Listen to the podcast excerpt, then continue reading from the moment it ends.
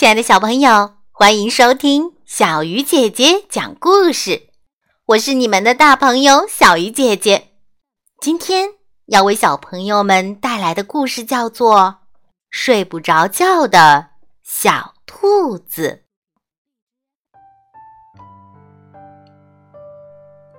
小兔子邦尼没有兄弟姐妹，他独自拥有宽敞的房间。和舒适的床。不过，邦尼有时感觉很孤单，总是无法入睡。这天深夜，邦尼想，要是有个好朋友能陪我一起睡觉，该多好啊！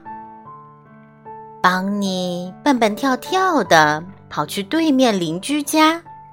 找他的好朋友小松鼠。今晚我能睡在你这儿吗？邦尼问。当然可以呀！小松鼠热情地把邦尼迎进门。邦尼舒舒服服地钻进被窝，躺在小松鼠旁边。他高兴地想：这下。终于不用一个人孤零零的睡觉了。晚安，小松鼠。邦尼说：“晚安，邦尼。”小松鼠说：“邦尼很快进入了梦乡，但好景不长，他被嘎嘣、嘎嘣、嘎嘣的响声吵醒了。”邦尼从床上坐起来，迷迷糊糊的问：“这是什么声音啊？”“是我在磕橡子。”小松鼠解释。“我每天晚上都得起来吃点宵夜。”“哦，谢谢你让我住这儿。”邦尼说，“但这嘎嘣嘎嘣的声音……”实在吵得我睡不着觉。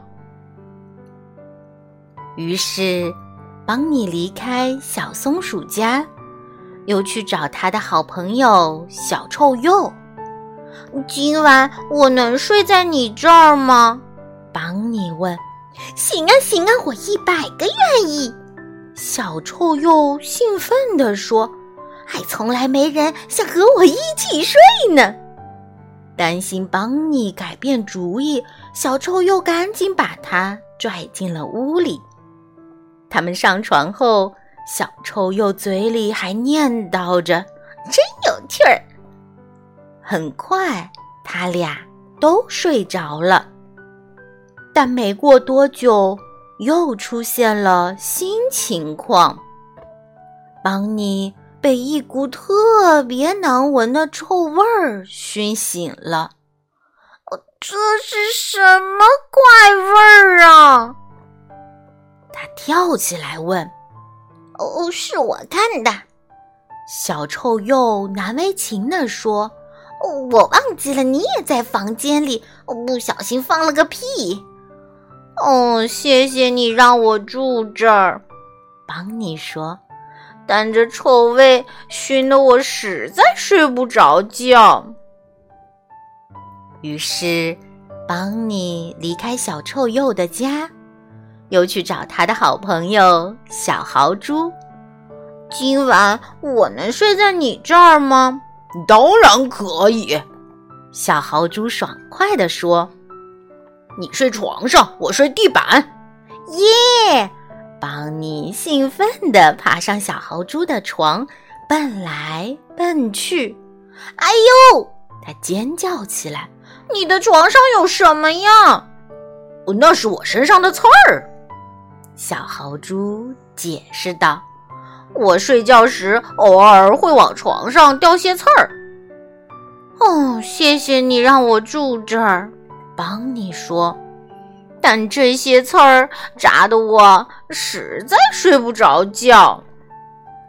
于是，邦尼离开了小豪猪的家，又去找他的好朋友小熊。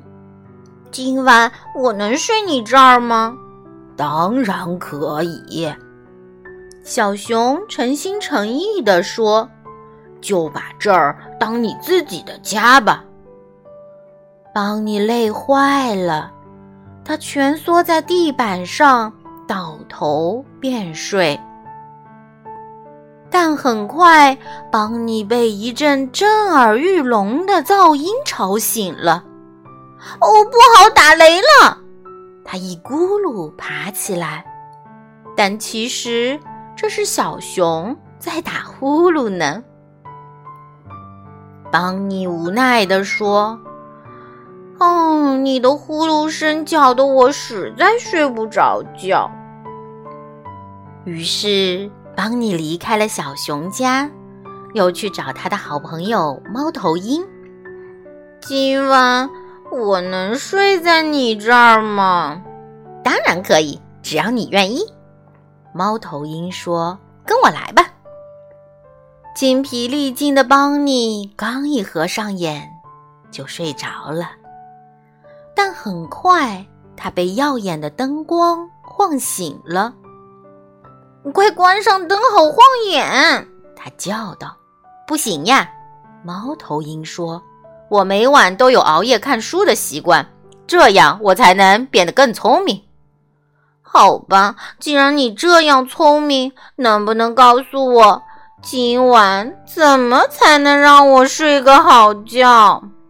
这太容易了，猫头鹰说，“到自己的床上睡呗。”邦尼听从了他这位聪明朋友的建议，他拖着疲惫不堪的身体，昏昏沉沉的回到家。邦尼头一次觉得自己的床是这样的魅力十足。邦尼跳上床，四仰八叉的躺在被子上，高声欢呼：“太棒了！”他想，这里再也没有嘎嘣嘎嘣的可坚果声，也没有难闻的屁味儿和扎人的毛刺儿，还没有雷鸣般的鼾声和晃眼的灯光，只有我自己睡在床上，无人打扰。现在我终于能睡个好觉了。很快。小兔子邦尼进入了甜甜的梦乡。